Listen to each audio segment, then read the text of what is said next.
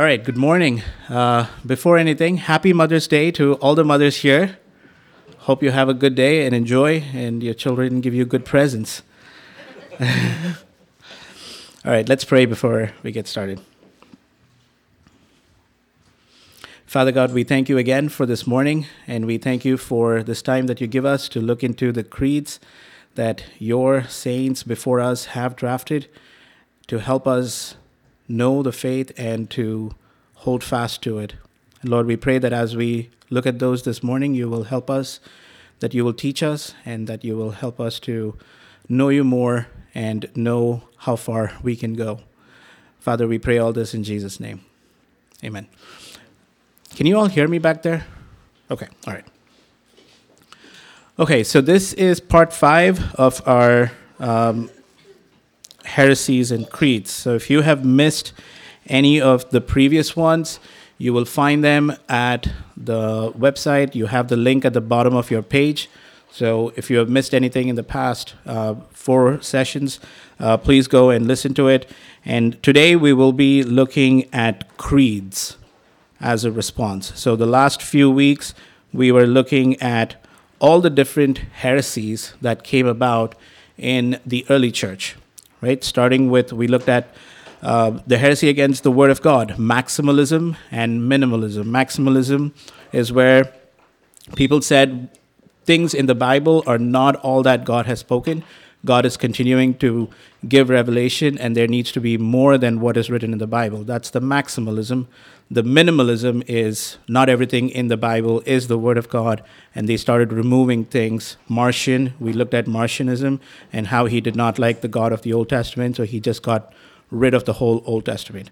So we looked at those in the first um, first class. We looked at Gnosticism um, in detail in uh, the second class and how there are two truths or two things that they hold on to the duality and secret knowledge. So, again, if you have missed those, you'll find those in the recordings. And then we looked at a lot of Christological heresies. Um, I'm not going to go through all of them, but the, these Christological heresies were one half of those were against Jesus' divinity. Basically, they said he is not God, he is only man, he is not God. And there were a lot of such heresies, and a lot of those continue on today, and we spoke about those also. The other half of it is to say that he is not man. And this is mostly the pagans, where they believed in a lot of deities, and they, knowing Gnosticism, they said matter is evil, so body is evil, so Jesus could not be a man, right? And then we also looked at okay, if he is a man, then what kind of a man is he? How can divinity and hum- humanity live together in the person of Jesus? And we looked at multiple of, uh, of those heresies uh, last week. Bob's here.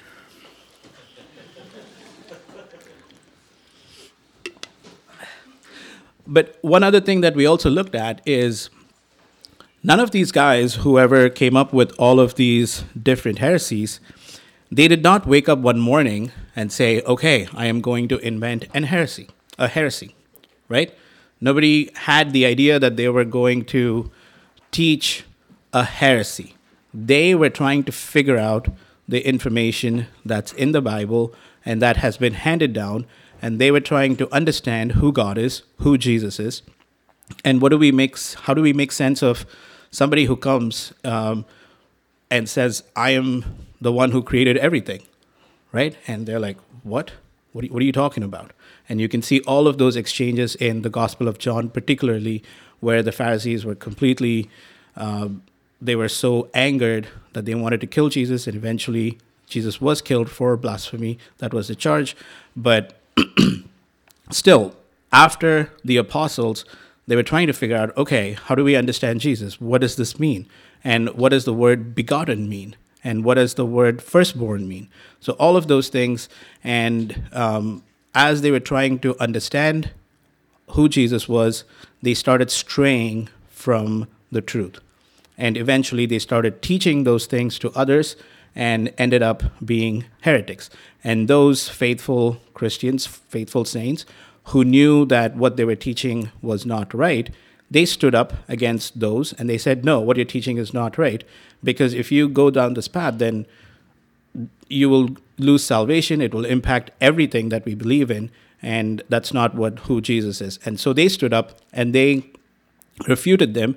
And as part of the refutation is where they codified what our beliefs should be. And using those statements that they codified is where we get our creeds, right? So we will look at four creeds today, and they came about at different times in history. So the first one we will look at is the Apostles' Creed. And the Apostles' Creed, it is not that the apostles, the 12 apostles, sat down and wrote down, This is what you guys should believe. No, it's called the Apostles' Creed because it comes from the apostolic teaching. We don't know who drafted those, but it's something that was in the church from around 140 AD.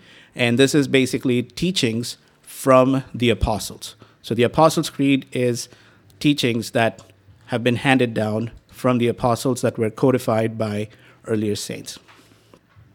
And then we have the Nicene Creed. Nicene Creed comes from the Council of Nicaea, which was in 325 AD.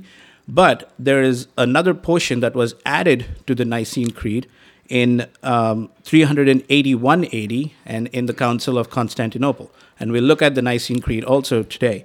But Nicene Creed, if you remember when we spoke about Arianism, Arius was teaching that Jesus was not God, right? And then he had a huge following, uh, huge as in considering that time. He had a good following, and people were.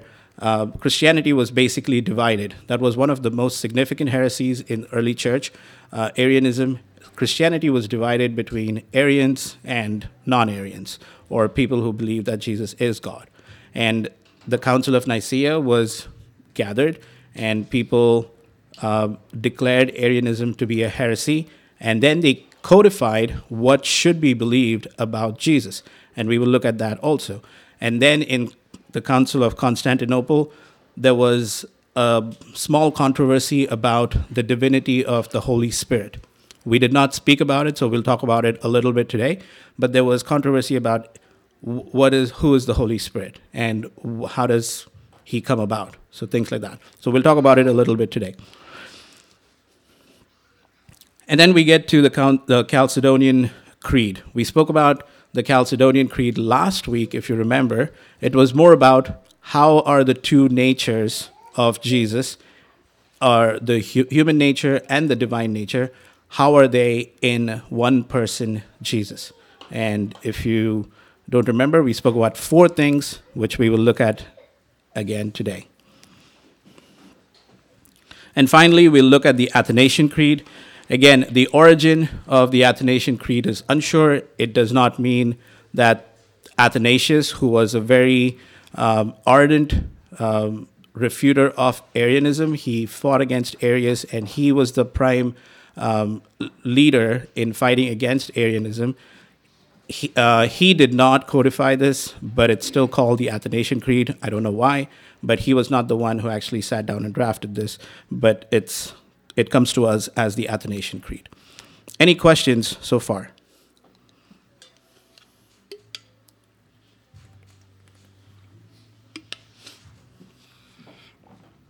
Okay, so one thing I want to say is the, the creeds themselves have a lot of positive statements. And if you know your creeds, you can see that there are a lot of positives of who God is, who Jesus is.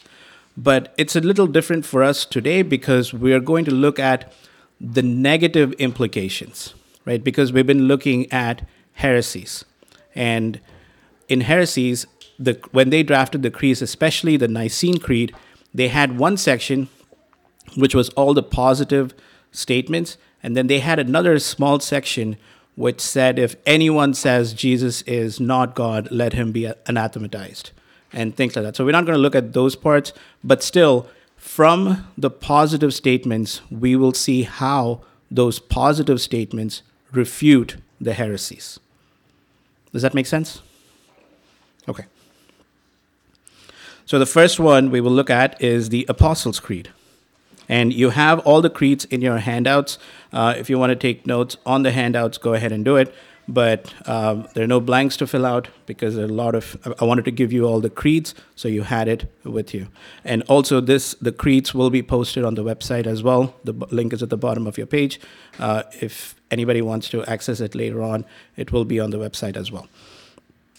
All right, so the Apostles' Creed begins with I believe in God, the Father Almighty, maker of heaven and earth. What heresy do you think this is addressing? Gnosticism, Very good, Gnosticism. Why? because it says make of revert. Is what it's saying. Okay. Little more. Give me a little more. And the Gnostics believe that anything material, therefore earth, is evil and therefore could not be created by God. Correct. So the Gnostics believed that the universe or the material world was evil and it could not have been created by a good God. I mean, there is evil in the world, right? I mean, you look around and there is evil, and people still to this day wonder how can a good God allow evil? Okay, this, those questions are still being asked today. And the same thing was asked even in the early church. And the way the Gnostics came about their understanding of God and the world is to say that God is good, so he could not have created the evil world. It had to be a demiurge, which we spoke about again in the Gnosticism cl- class. So it had to be the demiurge who created uh, all the the material world, and it has to be an evil god or an evil being who created all of the things that we see around us. And Gnosticism again, sorry, Apostles' Creed again was early. So Gnosticism was in the first century also, and you, we looked at the Col- at Colossians, and Gnosticism actually came down from Plato and all the Greek philosophers. So there was Gnosticism in the church, and the first statement that the Apostles' Creed says is, "I believe in God, the Father Almighty, the Creator or the Maker of heaven and earth. He is the one who created. We do not believe." That the universe was made by a demiurge or an evil being. It was created by God, who is the same one in the Old Testament, and He is the one who made heaven and earth. Any questions? Yes, Nisa. When, when did the church have um, the complete Word of God? As in all the so the question is when did the church have the complete Word of God? God, um, as in all the twenty-seven books, or Yes. okay, so the church codified all twenty-seven books in around the fourth century, but there were there was a Muratorian canon which we looked at in the first class. There were 22 of 27 books that were already considered as scripture in as early as 150 AD or 170 AD, around that time frame. And the books that were questionable were Hebrews because nobody knew who wrote it, and we still don't know who wrote it. Um, Second John and Third John because those were small letters and there was still question about it. And Second Peter um, and James. James was the other one because you could read James and it doesn't clearly explain or write about the gospel.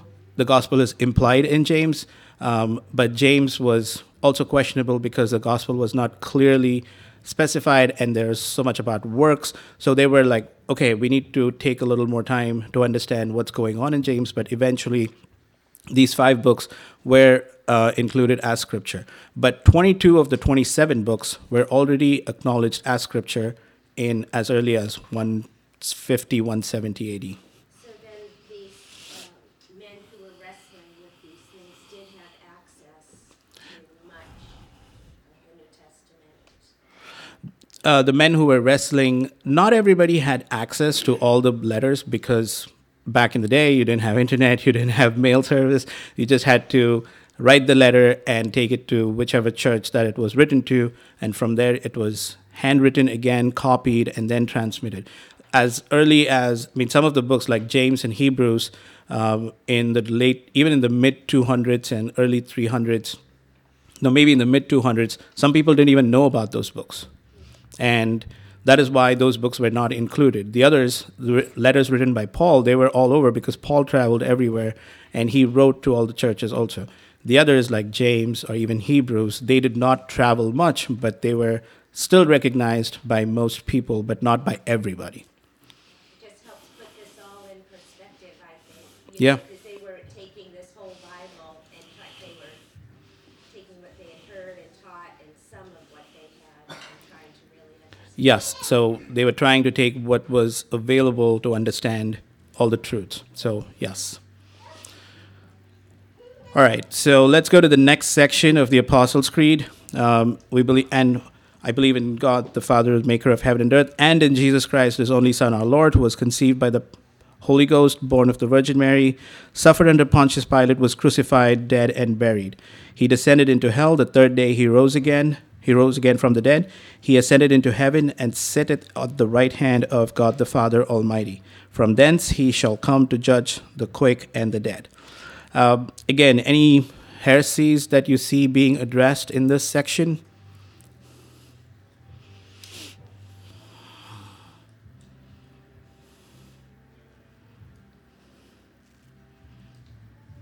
Anybody? Well,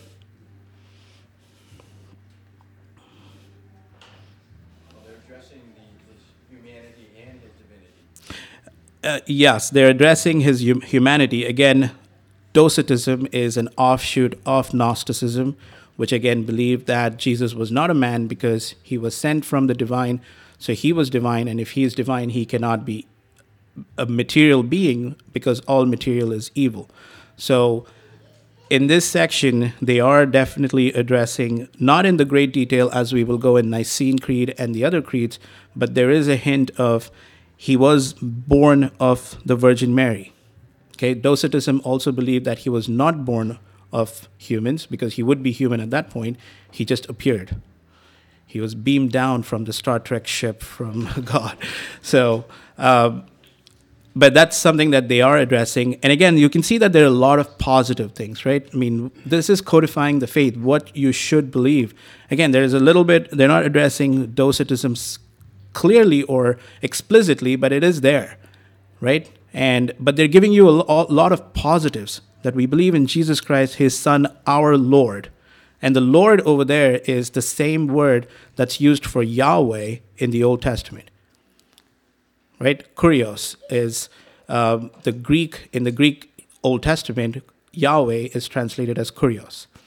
So, and then they're talking about he was conceived by the Holy Spirit, uh, born of the Virgin. He suffered. Remember last week we said Docetism said that he it only appeared that he suffered, but he actually did not suffer.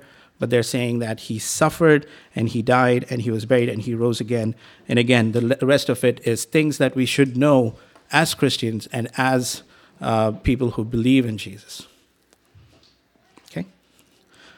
The last part, I believe in the Holy Ghost, the Holy Catholic Church, and Catholic over there means universal, not Roman Catholic. Uh, the communion of saints, the forgiveness of sins, the resurrection of the body, and the life everlasting. Amen. Anything that's being addressed over here? Anybody?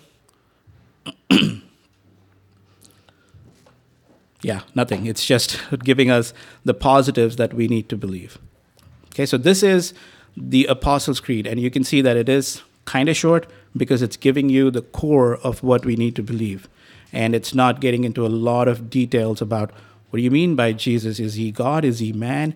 There is a little bit of it, but it doesn't go into detail about anything about begotten or the Arianism controversy that we looked at or more about the natures of Jesus. It doesn't get into all those things because those things came after this creed was written. And it's the same thing. We spoke about it in the very first class that if there are no controversies, you don't need to actually codify anything because everybody is believing whatever needs to be believed. Just like we spoke about marriage, there was no statement about marriage, um, but now there is because of all the controversies that we are having. Same thing about gender and everything else. Inerrancy, that's another one, which came about in 1970s, I want to say. Um, again, there was question about, uh, with all the German research that went into, about the accuracy and the uh, authority of Scripture. So that is what happened in 1970s when they codified the statement on inerrancy. Yes, Chris. Is there a purpose for him ascending to hell? You mean descending? Yes. Um, so again, that is to say that he went down um, into the dead, and some versions they say he descended into the dead.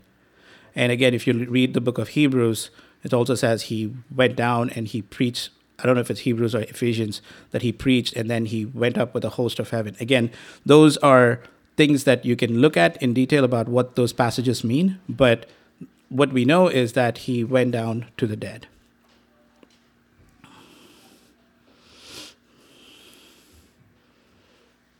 All right, so this is Apostles' Creed, and we'll look at um, the Nicene Creed next. Okay, so the first part of the Nicene Creed. We believe in one God, the Father, the Almighty, maker of heaven and earth, of all that is seen and unseen. Again, there is a little one addition to the Apostles' Creed first statement. They say, of all that is seen and unseen right? I think that covers everything. You're not missing anything with all that is seen and unseen. Um, again, what heresy is this addressing? Gnosticism, same things, right? So it's still going with the same theme of the Apostles' Creed, and it is addressing Gnosticism. Okay, so the next section is definitely more detailed than the Apostles' Creed. And remember, this is the creed that came about in the Council of Nicaea and also was added on in a little more in the Council of Chalcedon. Um, se- the next section we believe in one Lord Jesus Christ, the only Son of God, eternally begotten of the Father, God from God, light from light, true God from true God, begotten, not made, of one being with the Father. Through him all things were made. For us and for our salvation, he came down from heaven, was incarnate of the Holy Spirit and the Virgin Mary, and became truly human. All right, what heresies do you think these sections are addressing? Yes, Louis. Sorry, say it again. Arianism, yes, definitely. Uh, which part? Begotten not, Begotten, not made, yes. Of one being with the Father. Remember, that was another thing that Arius also taught that he was a different, of a different substance than the Father. So the, the, the Nicene Creed is saying no, Jesus is begotten, yes, but he was not made. He was not created. He is of one being, the same essence. And if you remember, I told you about the Greek word homoousios. And if you add an iota to it to say homoiousios, then you're a heretic. Without the iota, you're fine. Okay, anything else?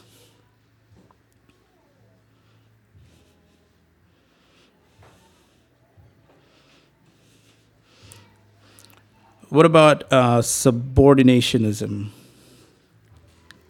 Subordinationism is saying that Jesus is lower than God the Father. He's not a, he's not co-equal, but he is lower than God the Father. Again, to say that he is of one being with the Father refutes subordinationism. He is not lower than the Father, he is the same as the Father. Right? Uh, what about adoptionism? Adoptionism is something that we spoke about where Jesus was born as a human, but at some point in his ministry, mostly baptism, that's when the Christ or the Son of God came on Jesus and he was adopted as the Son of God. Until then, he was only a human. Again, that's also being addressed to say that he was eternally begotten of the Father and he is of the same substance, God from God, light from light. And he was uh, one being with the Father. The last part, if you see, and he became truly human, that's addressing his humanity, docetism.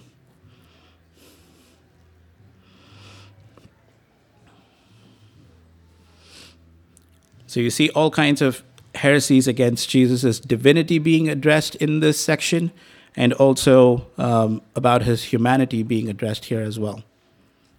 This is something. This is we actually we read this creed about two weeks ago, uh, and it was a good. Um, I don't know. I'm not going to say coincidence, but it was a good co-event that we did Arianism here, and um, we went up and we read the Nicene Creed.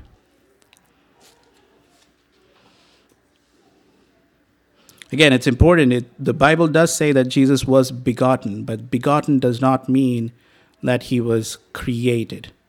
Okay, there is some mystery to it. What does begotten really mean? But it does not mean that he was created. And he is of one substance with the Father. Okay, so the last part, uh, for our sake, or actually the third part, for our sake, he was crucified under Pontius Pilate. He suffered death and was buried. On the third day, he rose again in accordance with the scriptures. He ascended into heaven and is seated at the right hand of the Father. He will come again in glory to judge the living and the dead, and his kingdom will have no end. You can see that they added on the third day, he rose again in accordance with the scriptures. Where do you think that's coming from? Anybody? 1 Corinthians 15, yes. Paul, when he writes, This is the gospel we preach, that he died for our sins in accordance, according to the scriptures. He was buried and he rose again according to the scriptures. Right? So, again, if you could say that this is addressing a little bit of the Gnosticism, where they did not believe the Old Testament, um, or Marcionism also, but in this case, they are saying in accord, according to the scriptures. Anything else that you see in this section? Yes.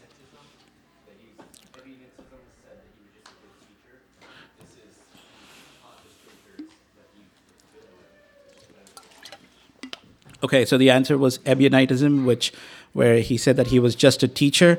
Um, yes, actually, yes, that he was he rose again, right? And he, in fact, even in the previous section, you could say Ebionitism because he was God from God. He was not just a man. So yes, definitely, that's addressing Ebionitism also. Again, Docetism, right? He suffered and was buried. Okay, um, suffered. Docetism said that it only appeared that he suffered, but he did not really suffer. The last part, the Council of Nicaea in 325 stopped at this one sentence. It said, We believe in the Holy Spirit. That's it. It just stopped. And if you remember when we read, we also stopped right there, right? We believe in the Holy Spirit. And that was all that was written in 325 AD. But then later on, the next part of the creed was added to the Nicene Creed. In short, it's called the Nicene Creed, but in reality, it's the Nicene Constantinople Creed.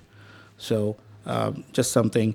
So the rest remain. The second part of the last section reads: "The Lord, we believe in the Holy Spirit, the Lord, the Giver of life, who proceeds from the Father." And you can see in parenthesis, and the Son. We'll talk about that soon. Who with the Father and the Son is worshipped and glorified. The Holy Spirit with the Father and with the Son is worshiped and glorified. Who has spoken through the prophets? We believe in one holy Catholic and Apostolic Church. We acknowledge one baptism for the forgiveness of sins. We look for the resurrection of the dead and the life of the world to come. So, this part where they there was a controversy about what do you do with the Holy Spirit? Is the Holy Spirit also God? First, I mean, there was only God the Father, monotheism, and then you say Jesus is God, that's like, whoa, you're adding now. And then you come out and say Holy Spirit is also God. And people are going to be like, wait, how many how many gods there are? And what's going on? And we'll talk a little bit about that when we get to the Athanasian Creed.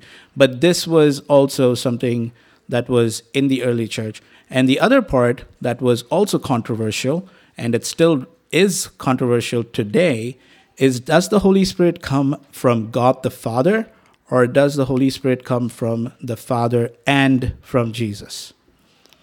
Right? Is he only given to us by the Father, or does Jesus also send him? And you can see in the Gospel of John, Jesus clearly says, The Father and I, we will send the Holy Spirit.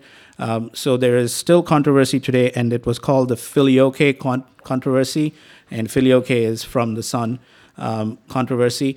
And the Greek Orthodox Church or the Eastern Orthodox Church to this day do not have this as part of their creed because they believe that uh, the Holy Spirit is sent only by the Father and not by Jesus.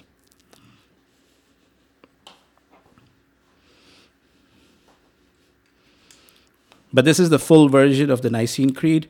And um, like I said, there were two parts to it Council of Nicaea, up to we believe in the Holy Spirit, and Council of Constantinople added the second part in light of the divinity of the Holy Spirit. And they said the Holy Spirit is the giver of life, right? I mean, the same, same phrase as the first section, the maker of all things. And if you go to the Old Testament, he's the one who gave life, right?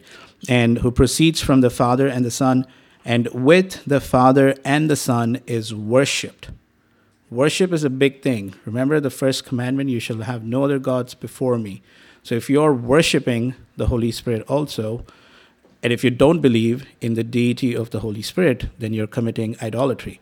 But if the Holy Spirit is Yahweh, as the scriptures tell us, then you ought to worship the Holy Spirit. And which is what the Nicene Creed codifies for us that with the Father and with the Son, he is worshiped and glorified.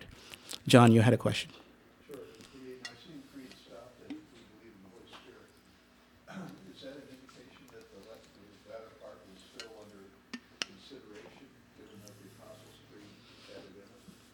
Yeah, I think uh, so. The question is if the Nicene Creed stopped with we believe in the Holy Spirit, was the remaining part that's in the Apostles' Creed still under consideration?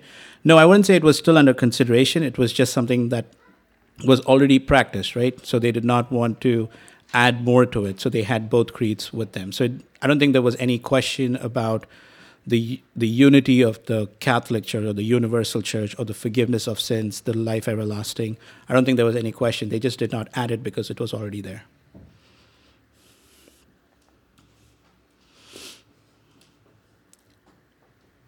Anything else?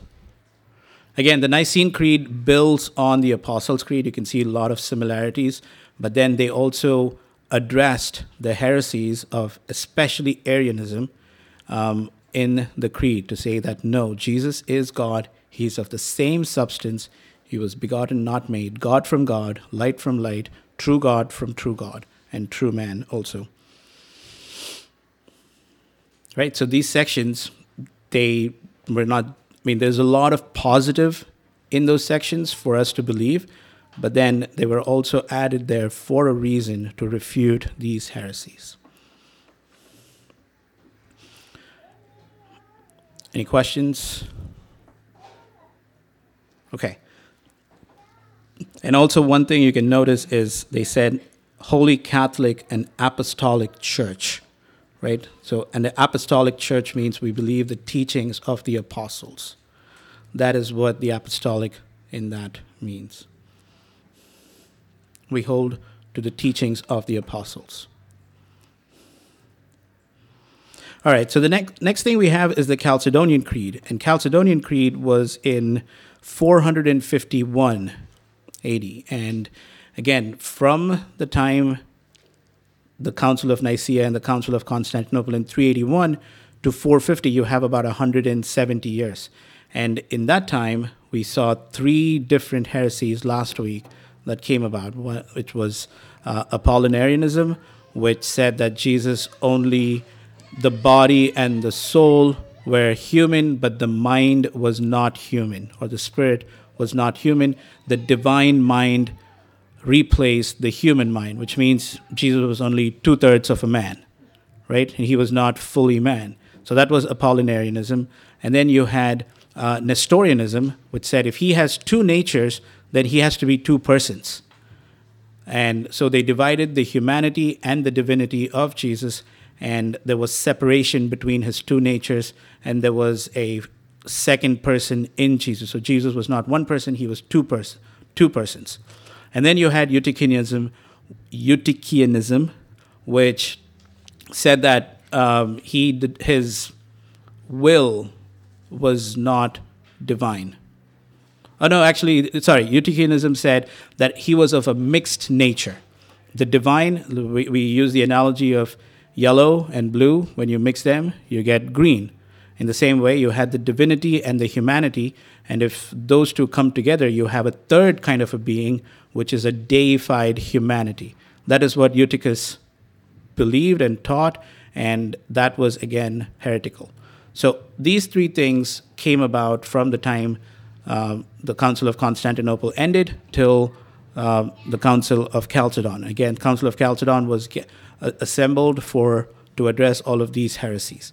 And the Chalcedonian Creed it begins with, therefore, following the Holy Fathers, and that means following the creeds that have been handed down to us, including the uh, Nicene Creed and the Apostles' Creed. That's why you see that there is no mention of we believe in God the Father, maker of heaven and earth, um, all that is seen and unseen. They don't say that. They just say that we are continuing on from what the fathers taught us. So, which means the Nicene Creed and the Apostles' Creed are still valid, and now we are addressing things that are come about newly. So, therefore, following the Holy Fathers, we all with one accord teach men to acknowledge the one and the same Son, our Lord Jesus Christ, at once complete in Godhead and complete in manhood. Again, they're reiterating a lot of the sections from the Nicene Creed. Truly God and truly man, consisting also of a reasonable, reasonable here equals rational mind, and this is again addressing Apollinarianism, um, of one substance with the Father as regards his Godhead and at the same time of one substance with us as regards his manhood. So, truly God, truly man, two natures, equal with God in his divinity and equal with us in his humanity. Like us in all respects apart from sin, Hebrews 4:15. As regards his Godhead, begotten of the Father before the ages, but yet as regards his manhood, begotten for us men and for our salvation, of Mary the Virgin, the God bearer. Remember, that verb, that word, God bearer, was what was problematic for Nestorius. And Catholics, when you say Mary was the mother of God, we're like, wait, what? Like, that's what we left and we came. And yes, the early church said that she was the God bearer because Jesus was truly God in all aspects. And if she carried him, she carried God. That is what the teaching of the church is, right? So that was again put into the creed and codified that we believe that Jesus has no separation.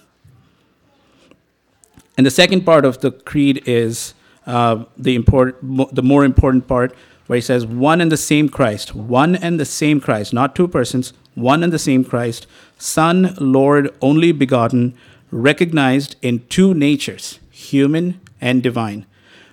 And the four negatives that they gave us without confusion, without change, without division, without separation. Again, this is, we'll see in the Athanasian Creed more about the Trinity, but again, it's difficult for us to explain how Jesus was both God and man living in one person and how his natures interact. It's difficult for us to explain positively, but we can say what it is not. There is no separation, there is no confusion as in mixture, there is no change. The divinity doesn't change, God doesn't change, and there is no division, right? So these are the four things that they said. We can say that these are not, but how to explain what it really is, that's mystery. And it's the same thing about the Trinity also. We can say that God is one being in three persons. He is not like the three clover, three, three leaf clover. He is not like water, ice, and vapor, because all of that gets us into heresy. So we can say what the Trinity is not, but what the Trinity is, all we can say is one God, three persons. And it's the same thing even in this creed, where they're saying that the two natures, there is no confusion, as in mixture, there is no mixture, which is addressing Eutychianism. There is no change, there is no division, and there is no separation, which is addressing Nestorianism.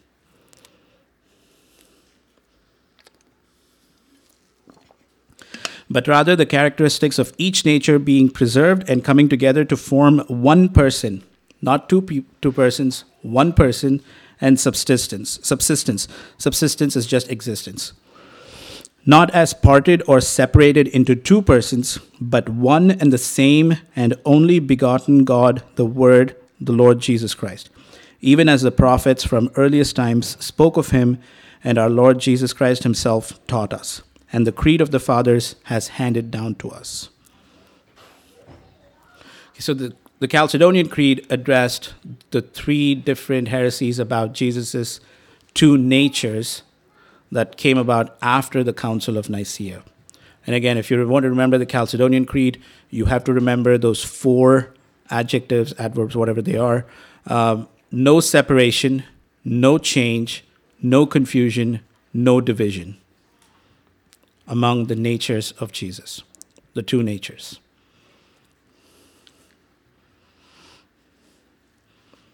Any questions? Yes, Derek.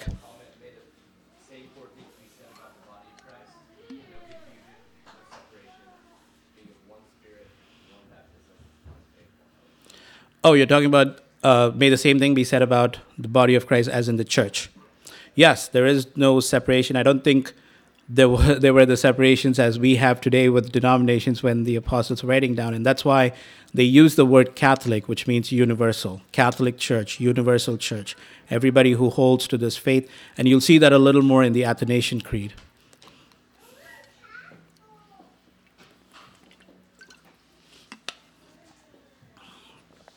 Any other questions, comments? Again, we will go into Athanasian Creed next, but I want us to know how, I mean, realize how these creeds, they just didn't come out of nowhere, right? They came about for a purpose. And the purpose was to, first of all, give us what we need to believe. And the second is to give us guardrails as to where we cannot go, how far we can go. If you start going into like Nestorius to say, oh, there are two natures, which mean there are two persons, and you start dividing Jesus, no, you cannot go there. That would be heresy because that's not what's taught in the Bible. Right? But how do you make sense of it? There is mystery, and that's why God is God and we are not. So we just have to hold on to what is taught and what we know and not go to where we are not supposed to go. Again, you can see all the different phrases true God from true God, truly human, uh, two natures, one person, and all those things have been put in there to address all of these things that came about.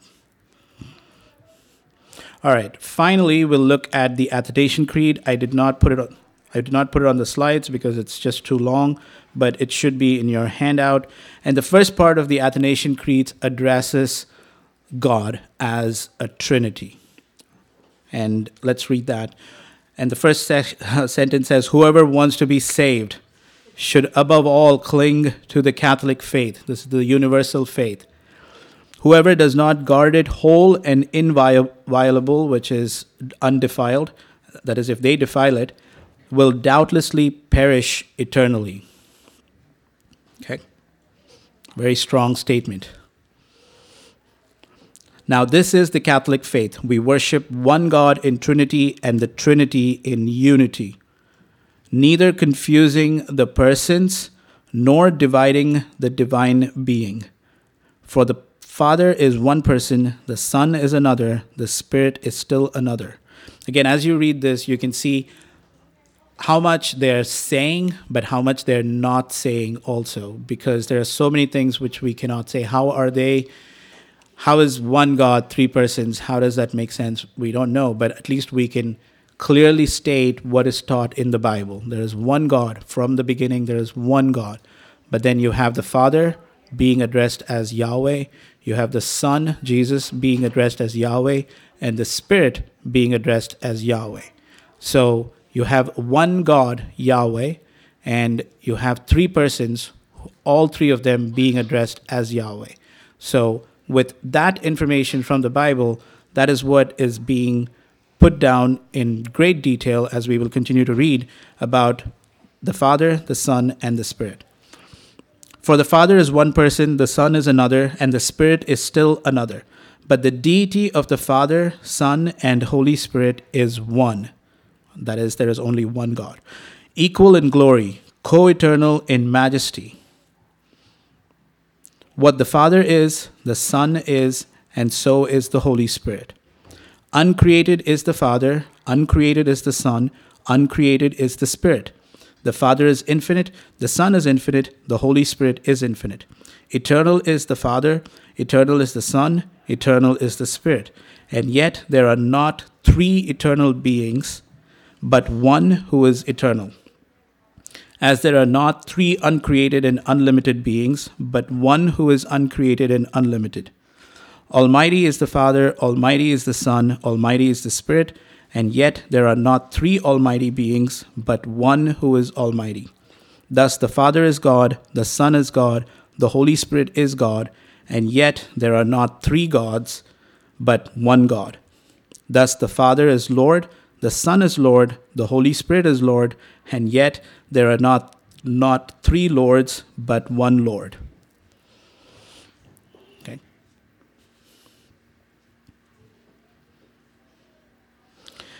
Second part. Um, as Christian truth compels us to acknowledge each distinct person as God and Lord. Okay, each distinct person. What heresy is that?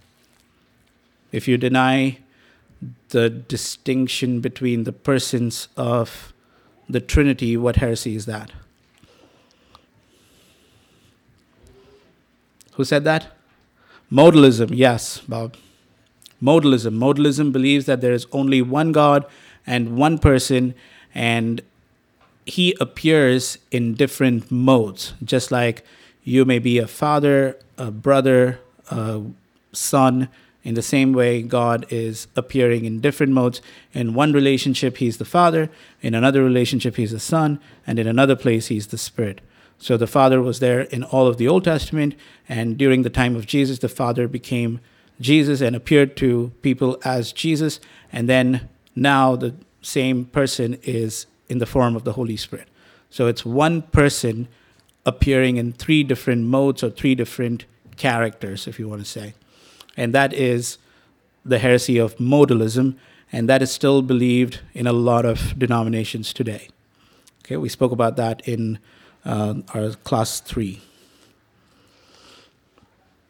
Okay, as Christian truth compels us to acknowledge each distinct person as God, God and Lord, so Catholic religion forbids us to say that there are three gods or lords. The Father was neither made nor created nor begotten. Uh, this is important. The Father was not neither made nor created nor begotten. The Son was neither made nor created, but uh, was alone begotten of the Father. Okay, we see that in the Bible, Roman, uh, John three sixteen. Uh, for God so loved the world that he sent his only begotten Son. Okay, but that doesn't mean that he was made. Okay, got to rush here. The Spirit was neither made uh, nor created, but is proceeding from the Father and the Son. And this is going back to the second or the last part of the Council of Ni- sorry, the Nicene Creed. He's proceeding from the Father and the Son. Thus, there is one Father, not three fathers, one Son, not three sons, one Holy Spirit, not three spirits. And in this Trinity, no one is before or after, greater or lesser than the other, but all three persons are in themselves co eternal and co equal. And so we must worship the Trinity in unity and the one God in three persons. Whoever wants to be saved should think thus about the Trinity. Again, we're running out of time, but read through this again and see how much they're trying to explain and where they're drawing the lines that you cannot think of them as three different gods or three different lords or three different beings in themselves. It's one God, one Lord, but three different persons. Okay, so last part. It is necessary for eternal salvation that one also faithfully believed, and this is the part of the gospel. Uh, believe that Jesus, our, our Lord Jesus Christ, became flesh for this is the true faith that we believe and confess that our Lord Jesus Christ, God's Son, is both God and man. He is God, begotten before all worlds from the being of the Father, and he is man, born in a human body, again addressing the divinity and the humanity of Jesus. Um, equal to the Father in divinity, subordinate to the Father in humanity, Although he is God and man, he is not divided, but is one Christ. He is united because God has taken humanity in himself. He does not transform deity into humanity. And again, you can see all the different heresies that they're addressing about the nature of Jesus, right? Humanity, divinity. How do how does those two dwell in Jesus? He is united, uh, yes, we saw that. For as the rational soul and body are one person, so the one Christ is God and man. He suffered death for our salvation. He descended into hell and rose again from the dead. He ascended into heaven and is seated at the right hand of the Father. He will come again to judge the living and the dead. At his coming, all people shall rise bodily to give an account of their own deeds. Those who have done good will enter into eternal life.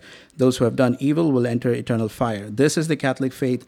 One cannot be saved without believing this firmly and faithfully. Okay, again, we're running out of time, so please read through these and um, and know the creeds. So, in conclusion, I want to just um, point out a couple of tweets that I saw recently as I was looking at this uh, class. Right, T.S. Sinclair, I don't know who he is, but he said saints from the past keep Christians in the present from becoming spiritual shipwrecks in the future. Saints from the past keeps Christians in the present becoming spiritual shipwrecks in the future. So we have the creeds. Uh, we should learn the creeds. This is what saints from the past have given us. We should know the boundaries, again, defined by the creeds, and there is plenty to learn from the creeds themselves. As you can see, Athanasius Creed talks so much, and there's so much to learn. And finally, one last tweet from J.C. Ryle. Ignorance of the Bible is the root of all error. Knowledge of the Bible is the best antidote against modern heresies. Okay, know your Bible. Um, when you read your Bible, same thing. Know what the giants before us have said. Read Bible commentaries and know how they have interpreted it. What happens today is people pick up the Bible and they come up with new interpretations and start going into new heresies and go off off the path and create their own thing. So again, we stand on the shoulders of giants. Let's make sure that we are building on what they built and not going our own way because we will definitely move into heresy if we did that. Okay, I'm going to close. Um, if you have any questions, we can talk afterwards, but we have less than five minutes to go for service, so let's close.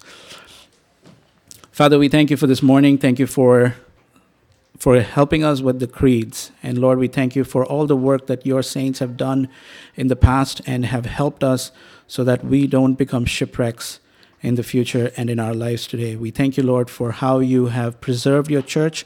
You said that you will build your church, and Lord, we can see that you have built it. And Lord, we pray that as your body, we will not be divided and we will hold fast to what your apost- you have taught us through your apostles. We pray all this in Jesus' name. Amen.